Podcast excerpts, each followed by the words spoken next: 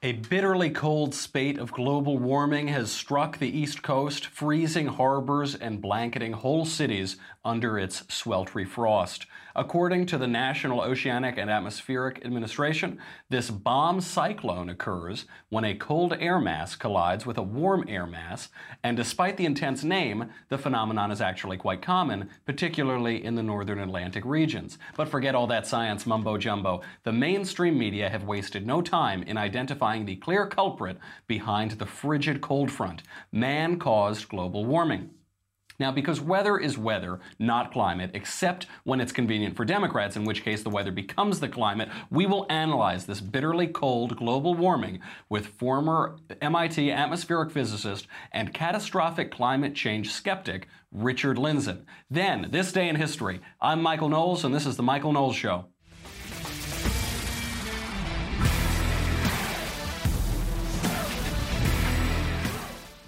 We have a lot to talk about today. We've got to analyze the bomb cyclone. I can't wait to get to Richard Lindzen. We, are going to bring him on right at the top. The end this day in history. But first, before we can do any of that, we got to keep the lights on in this place. So we have to thank Ring. Ring is some pretty amazing technology. Ring's mission is to make neighborhoods safer. So you've probably seen this. All your cool friends who have like cool houses and stuff might have this. It's that video doorbell so that when you ring the bell, they can just see you on their cell phones from wherever they are and they can answer and uh, talk back to you. So today, over a million people use the amazing Ring video doorbell to help protect their homes. Ring knows that home security begins at the front door, but it doesn't end there.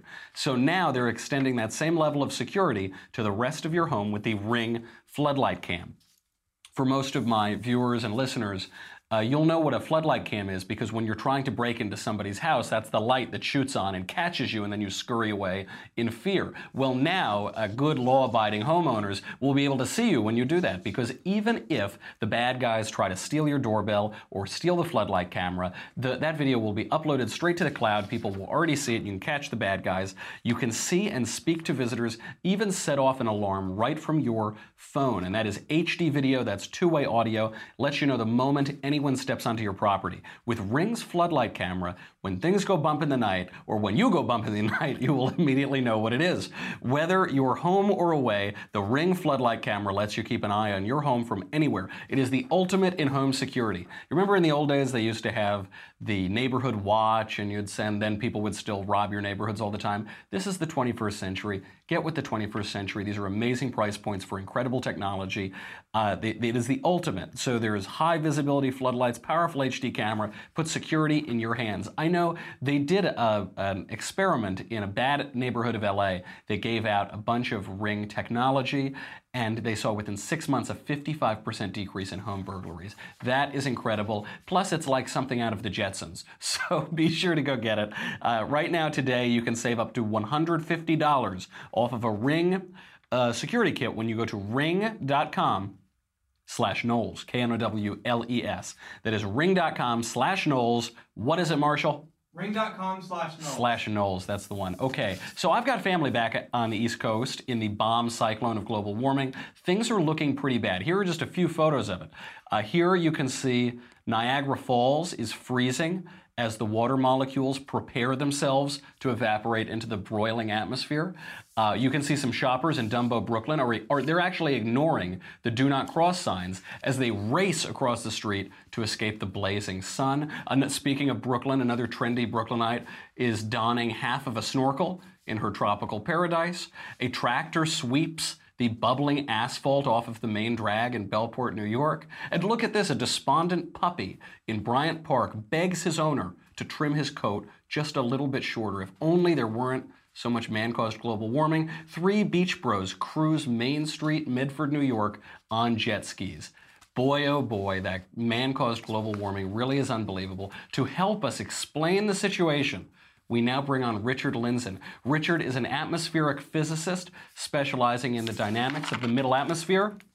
Atmospheric tides, and ozone photochemistry, all things about which I know absolutely nothing. He has published more than 200 scientific papers and books. He is the recipient of many awards, including the American Meteorological Society's Meisinger and Charney Awards, probably mispronouncing that, the American Geophysical Union's Macelwane Medal, and the Leo Prize from the Wallin Foundation in Göteborg, Sweden. He is a member of countless climate science advisory boards, and until 2013, Richard worked for 30 years as the Alfred P. Sloan Professor of Meteorology at MIT.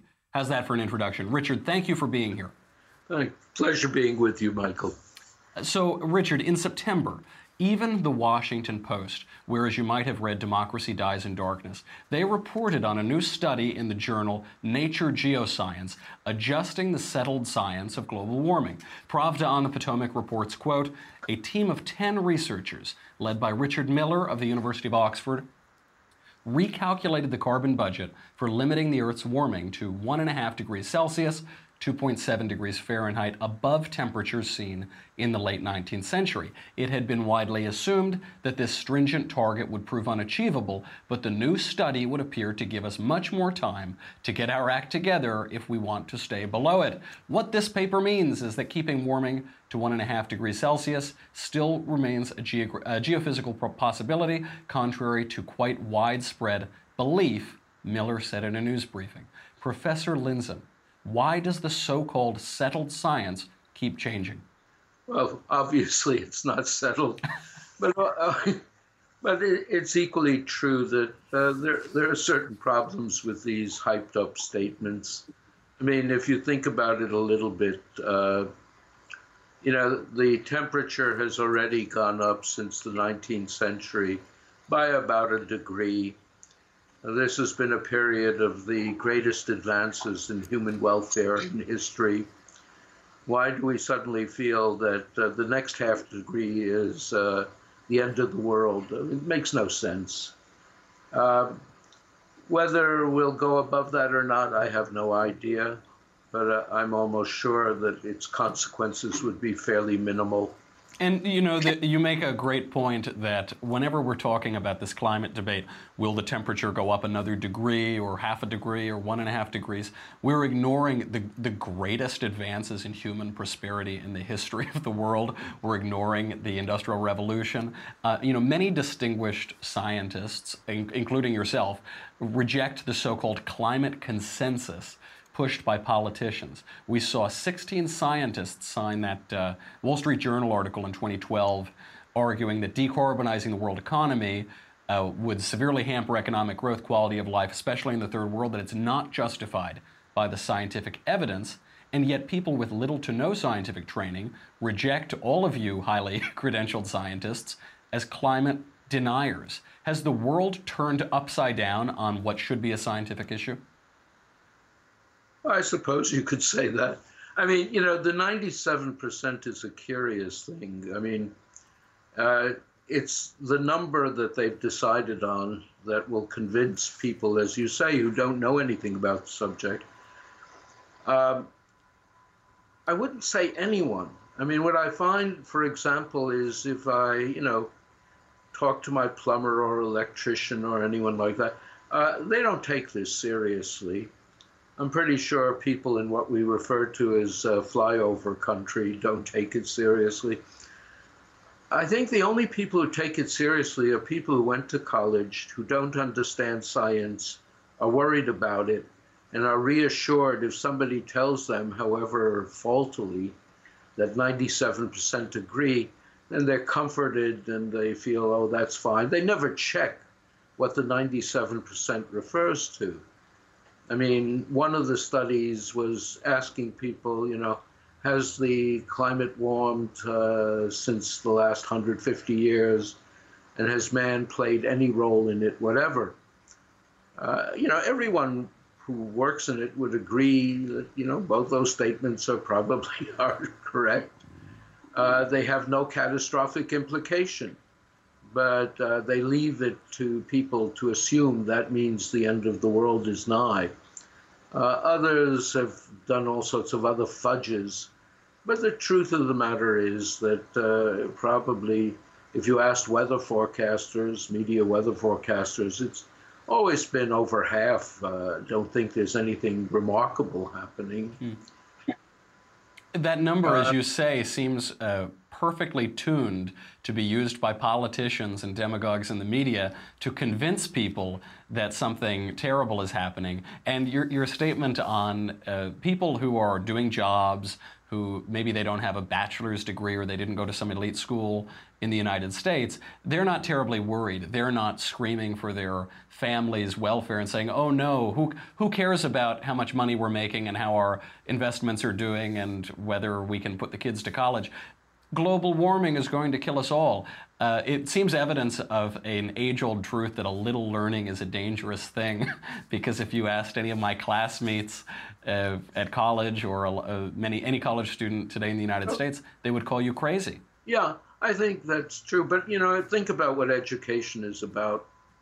I mean, you know, unfortunately, I've come to the conclusion that for the most part, what a good student refers to as a student who has uh, learned to rationalize anything in order to please uh, the professor. Uh, that's a maybe a useful skill in some instances, but it'll certainly lead you astray when you're confronted by something fairly absurd, and your special ability is you can rationalize it. That's a great point. Allan Bloom wrote about uh, the tenor of college students in the closing sure. of the American Mind. He said the nice, the, the best thing you could say about them is that they're nice, and that is a damning indictment. And speaking of the university, speaking of academic life, scientific careers, from what I have read, have been ruined for contradicting global warming orthodoxy. I read about uh, Murray Salby, American atmospheric physicist, who is a, a so called climate dissenter. It seems that he was fired by Macquarie University for his views. Uh, the university even canceled a non refundable return ticket from his European speaking engagement, uh, it, all because he has dissented. Is there uh, is it fair to say that there are professional incentives to toe the line on global warming in the academy? Of course, of course there are. I mean, uh, Murray's case is really sad. He's a very good atmospheric scientist, and uh, they not only did everything you said, but uh, you know that they prohibited him access to his papers and everything. It was absolutely Stalinist. Rob, rob uh, his entire career, etch him out of photographs, maybe. Yeah, I mean, it was that sort of thing, truly bizarre. I would say if you're a young scientist and don't have tenure, this will kill you if you dissent. Um, if you are still active and senior, you'll still be cut off from funding. Hmm. Uh, so, yeah, sure, it's more than an incentive. And, and for university administrations, the, the fact that this has become a matter of student activism, that uh, students somehow feel that they are displaying their virtue by uh, condemning CO2, which happens to be vital for life. I mean, you know, it's a bit crazy, but mm-hmm. uh, nothing frightens an administrator more than an activist student. An excellent point. And did you yourself feel protected a bit. You were well ensconced, well established nationally and at MIT. I know I spoke to Harvey Mansfield, the tenured philosopher at Harvard, who said that once he got tenure, he felt he could raise a little hell. Did you think you were protected in a way that younger or less established professors were not? Of course, of course.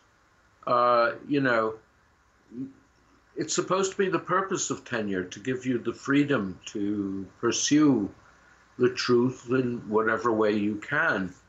Uh, on the other hand, that is less important today than it used to be mm. because uh, your position in the university depends very critically on your ability to raise funds. And that in turn means everyone, including senior people, have an immense incentive uh, to toe the line and, you know, it, it's always been known that this is a danger, especially in science, and especially in a science like atmospheric physics or climate, where the government has a virtual monopoly on support. And, and an agenda. Oh, yeah, that's the point. And if they have a position, then that's going to be a, a real limitation on freedom of uh, inquiry. And in terms of this, uh, they have this monopoly, uh, they have an agenda, they, they fund all of it. And then there is little old us, there's the general public. So I want to get into the, the science itself. Uh, what is often presented as facts to the general public uh, are actually themselves based on a lot of assumptions as to how to aggregate and adjust raw measurements. How do we calculate measurements such as, say, the global mean temperature, which we all hear about? What do those measurements tell us about the so called consensus and the, the certainty of the scientific community?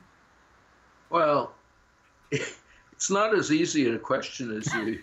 I mean, it takes a career to figure this out, if one even can. Yeah. I mean, part of the problem is the metric of global mean temperature. Obviously, there's no such meaningful thing. Uh, that is, say, you can't average uh, Mount Everest with the Dead Sea and you know get anything meaningful. Right. You don't lift your finger into the air and say, "Ah, yes, I found the global mean temperature. It's 42 no. degrees." No, you, you obviously can't do that. And they try and do something that's a little bit more sensible. You know, at each station, they take the average over 30 years and look at the deviation from that average, then average those deviations over the globe, usually with area averaging at least, but you know, it's never perfectly clear. The most amazing thing about that number, by the way, is that it's very close to 0 mm-hmm. I mean, you know, one degree, half degree in a century, or one degree in a century, that's very tiny. Uh, you know, every day here in New England, you are talking about the cold. Today, it's actually above freezing. I mean, you know, lucky, lucky went you. up, went up about 15 degrees centigrade. um, you can't perceive one degree. It, it's, as I've pointed out to people, variation in such things is essential. I mean, for instance, uh, if you tracked your body temperature compulsively, you would discover it's not constant. Uh, if you look at a skyscraper, it's always uh, swaying. Natural systems have to vary a little bit in order to maintain stability. So to treat, uh, you know, as people did in speaking of the hottest year on record, it's a hundredth of a degree warmer than it was another year. This is insane. And uh, you're counting on the fact that people have no idea of what these quantities mean. So and, you have something. Oh, I'm sorry, go ahead. No. So you have something that hasn't changed much, but you have people arguing did it go up a hundredth degree? Did it go down? I'm not sure this metric means anything. And frequently, uh, I think the, the consensus view, the popular consensus view, is that uh, the only way that we have stability in complex systems is total stasis, perfect stasis. But of course, there's no reason to assume that. Uh, obviously, these systems have variability, as you say, just to maintain their own stability. And, exactly. uh, and exactly. also on the uncertainty of these. Oh, I'm sorry, go ahead. If you had a rigid skyscraper, what would happen to it? Would collapse. Right. So the stasis you're talking about would be extremely dangerous. Mm-hmm. That's that's Your absolutely. body temperature fluctuates because it has a restoring force. And in, in terms of the uncertainty of some of these measurements in, in calculating some of the variation and some of the cost, uh, William Nordhaus, maybe the, the, the, foremost climate change economist, he has observed uh, the, the massive uncertainty in calculating the cost of global warming and policies to combat global warming. So, depending on the model you pick, and depending on my own uh, uh, lack of talent at reading these papers, but it appears that the social cost of carbon, which is the amount that you would tax carbon to efficiently capture all of its externalities, is anywhere from around, say, 50 cents per ton of carbon dioxide to around $50 to around $48 per ton of carbon oh, oh. dioxide.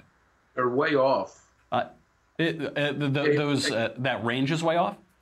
Sure, it could be uh, the wrong sign. I mean, carbon dioxide increases agricultural productivity. Right. Modest right. warming is a net benefit.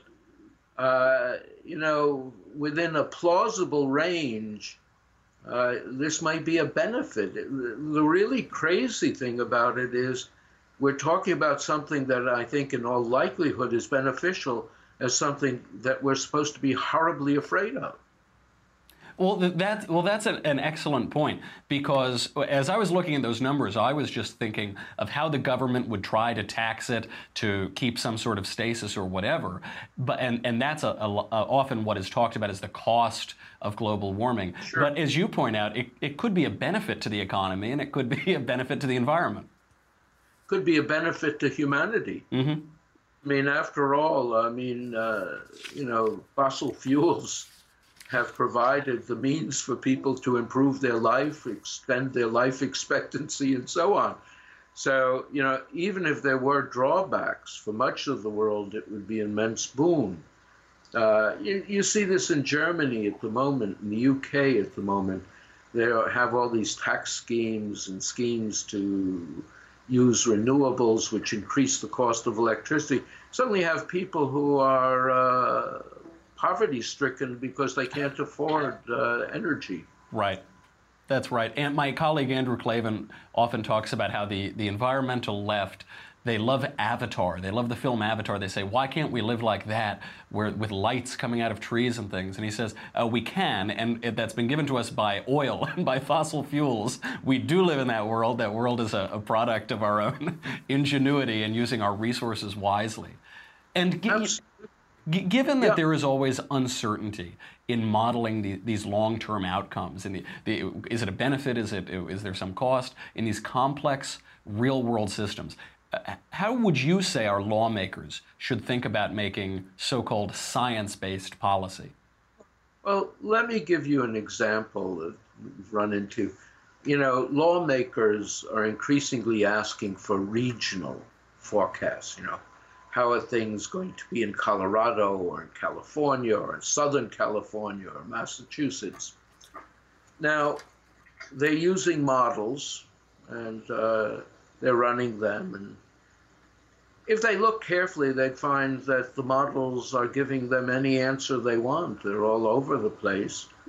The fundamental question they should ask is, uh, you know, for instance, in any given season, there's a regional distribution of the seasonal climate. Do these models de- depict this correctly? The answer is no. Uh, can they handle the seasonal cycle in general? The answer for most models, in fact, all of them, as far as I can tell, is they do that very poorly. Mm-hmm. So if they don't even meet elementary tests, uh, you have to accept you don't know. And then you run into the insanity of the precautionary principle. It says you don't have to know, you just have to worry, and that's enough to legislate. And that's, that's something that's sort of more scary than global warming. Absolutely right.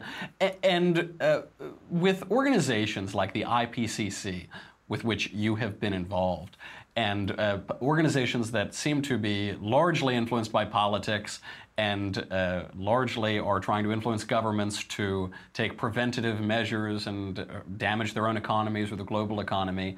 Is there any way to get the politics out of it uh, and to get the demagoguery out of it, or are those uh, groups and uh, organizations formed by, say, the United Nations, are they too hopelessly foregone to be brought back to any sort of academic freedom and rigor?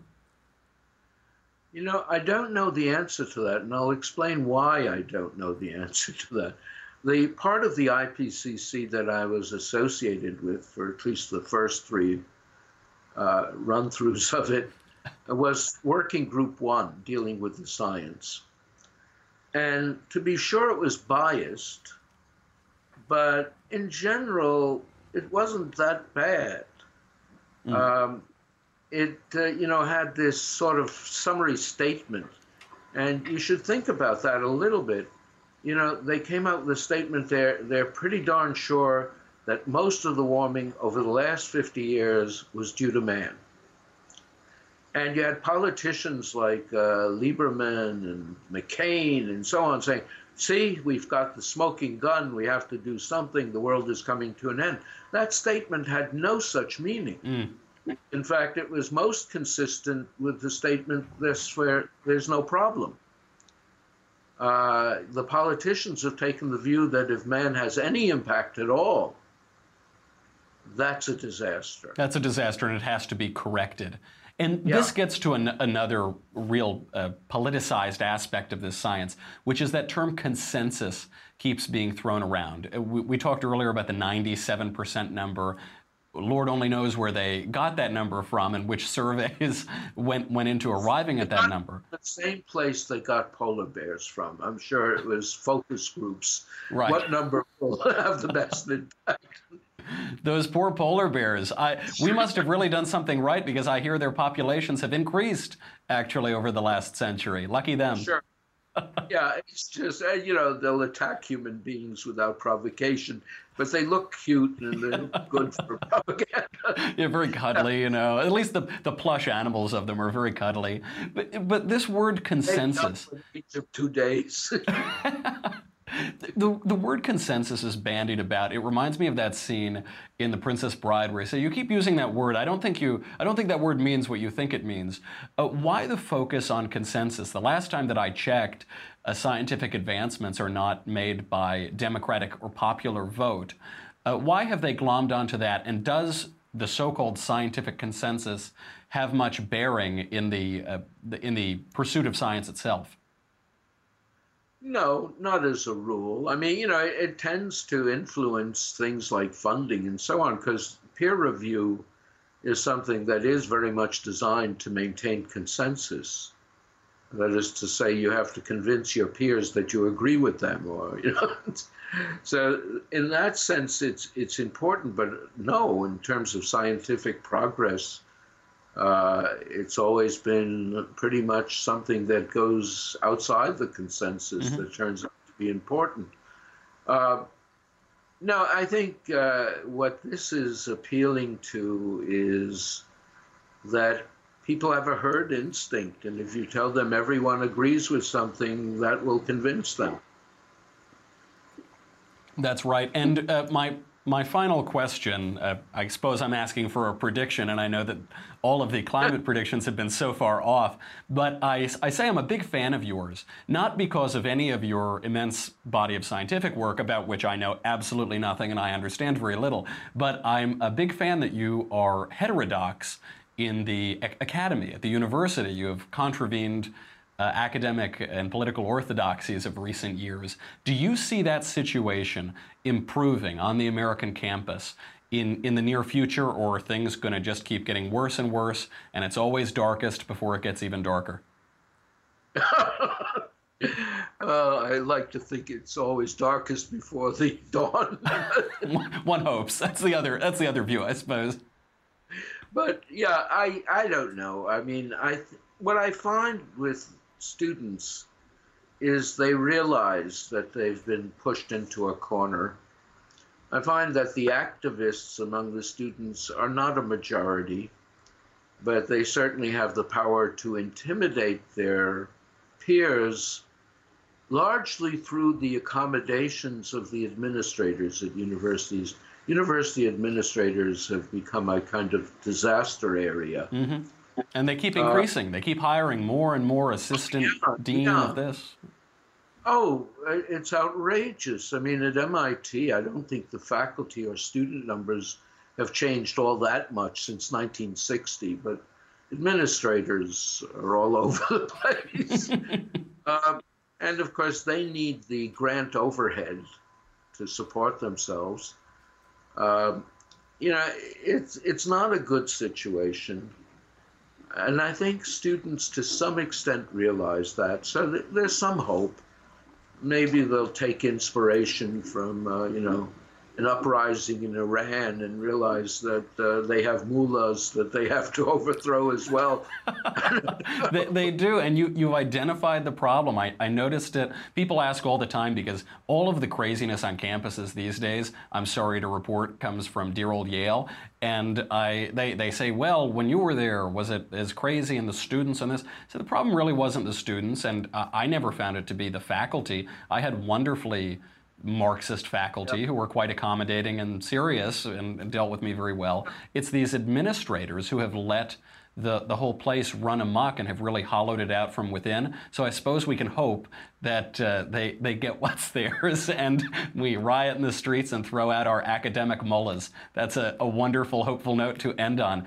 Richard Lindzen, thank you so much for being here. You've cleared this up a lot for us. We really appreciate it, and uh, we'll, we'll have to have you back on sometime. Have a good year. you as well.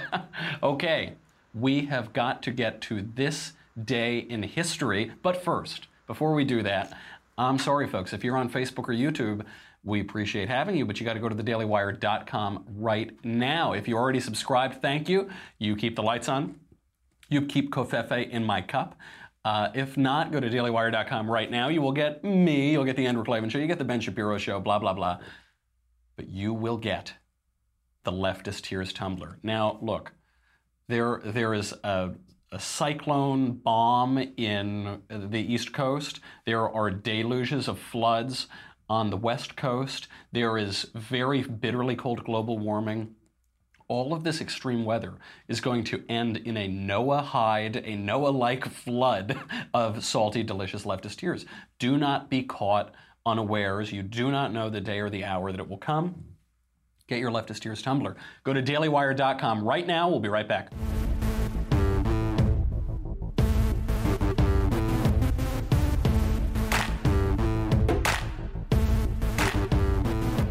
Speaking of the climate, variations on a theme, it's time for This Day in History. This Day in History. On this day in history, nearly an inch of snow fell every hour for 16 consecutive hours, starving cattle and ruining ranchers in the American West. No, that extreme weather didn't happen last year, or the year before that, or the year before that. Nope, the worst day of the worst winter in the West took place 131 years ago, long before Democrat hacks ever blamed weather events on unfalsifiable apocalyptic theories.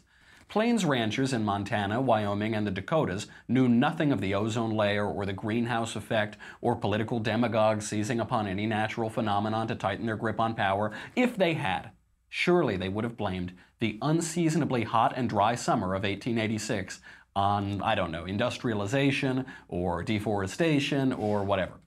That unseasonably dry autumn left the range almost completely barren of grass, with vulnerable cattle herds wandering around hungry. Worse yet, the snows came early that year, beginning in November and blanketing the plains by January with record snowfall. The cold front even reached the Pacific Ocean, dropping an all time record 3.7 inches of snowfall in downtown San Francisco on February 5th. Although a warm wind briefly melted top layers of January, that actually turned out worse because the returning cold created a thick layer of ice over the entire ground, making it virtually impossible for cattle to dig through to the remaining grass beneath. Futile attempts on the part of man to predict the weather years out compounded the problem. By the mid 1880s, after several consecutive warm winters, the warmest winters on record, they probably thought, proto-climatologists in the West started overstocking the ranges with cattle while they simultaneously stopped storing away winter feed for a snowy day. Modern climatologists can simply change their models, hide the decline when their predictions don't come to fruition, while political hacks explain away their failures and at the same time double down on their own hysterical claims. The Plains ranchers of 1886 and 1887 weren't so lucky. They had to sit by and watch as their cattle slowly died. Historian Joseph Kinsey Howard recalled starving cattle staggered through village streets and collapsed and died in dooryards. 5,000 of the animals stormed the outskirts of Great Falls, devouring what little the townspeople had only just planted and crying from hunger as they died. The Great Die Up, as it came to be called because the American West is very whimsical, killed off millions of cattle, including half of Montana's entire herd. Their carcasses lined the countryside. Hundreds of ranchers fell into sudden bankruptcy. Some modern climate prognosticators are willing to send whole national economies into bankruptcy, even as their predictions continually prove just as inaccurate as Western speculators in the 1880s. But the alarmists keep up their hysterical drumbeat. The science is settled, they say. The solutions are obvious. It's just common sense. We have seen the future, and it works. Right. Also on this day in history, in 1776, Thomas Paine published his pamphlet Common Sense. In it he writes, quote, "A long habit of not thinking a thing wrong gives it a superficial appearance of being right and raises at first a formidable outcry in defense of custom. Time makes more converts than reason. Paine may have been more right than he knew. In decadent times, common sense is anything but sensible. As the predictions of self appointed elites prove wrong time and time again, don't be fooled by superficial appearances and do not forfeit your own capacity to reason. That's our show. I'm Michael Knowles. This is The Michael Knowles Show. Get your mailbag questions in for Thursday, tune in tomorrow and we'll do it all again.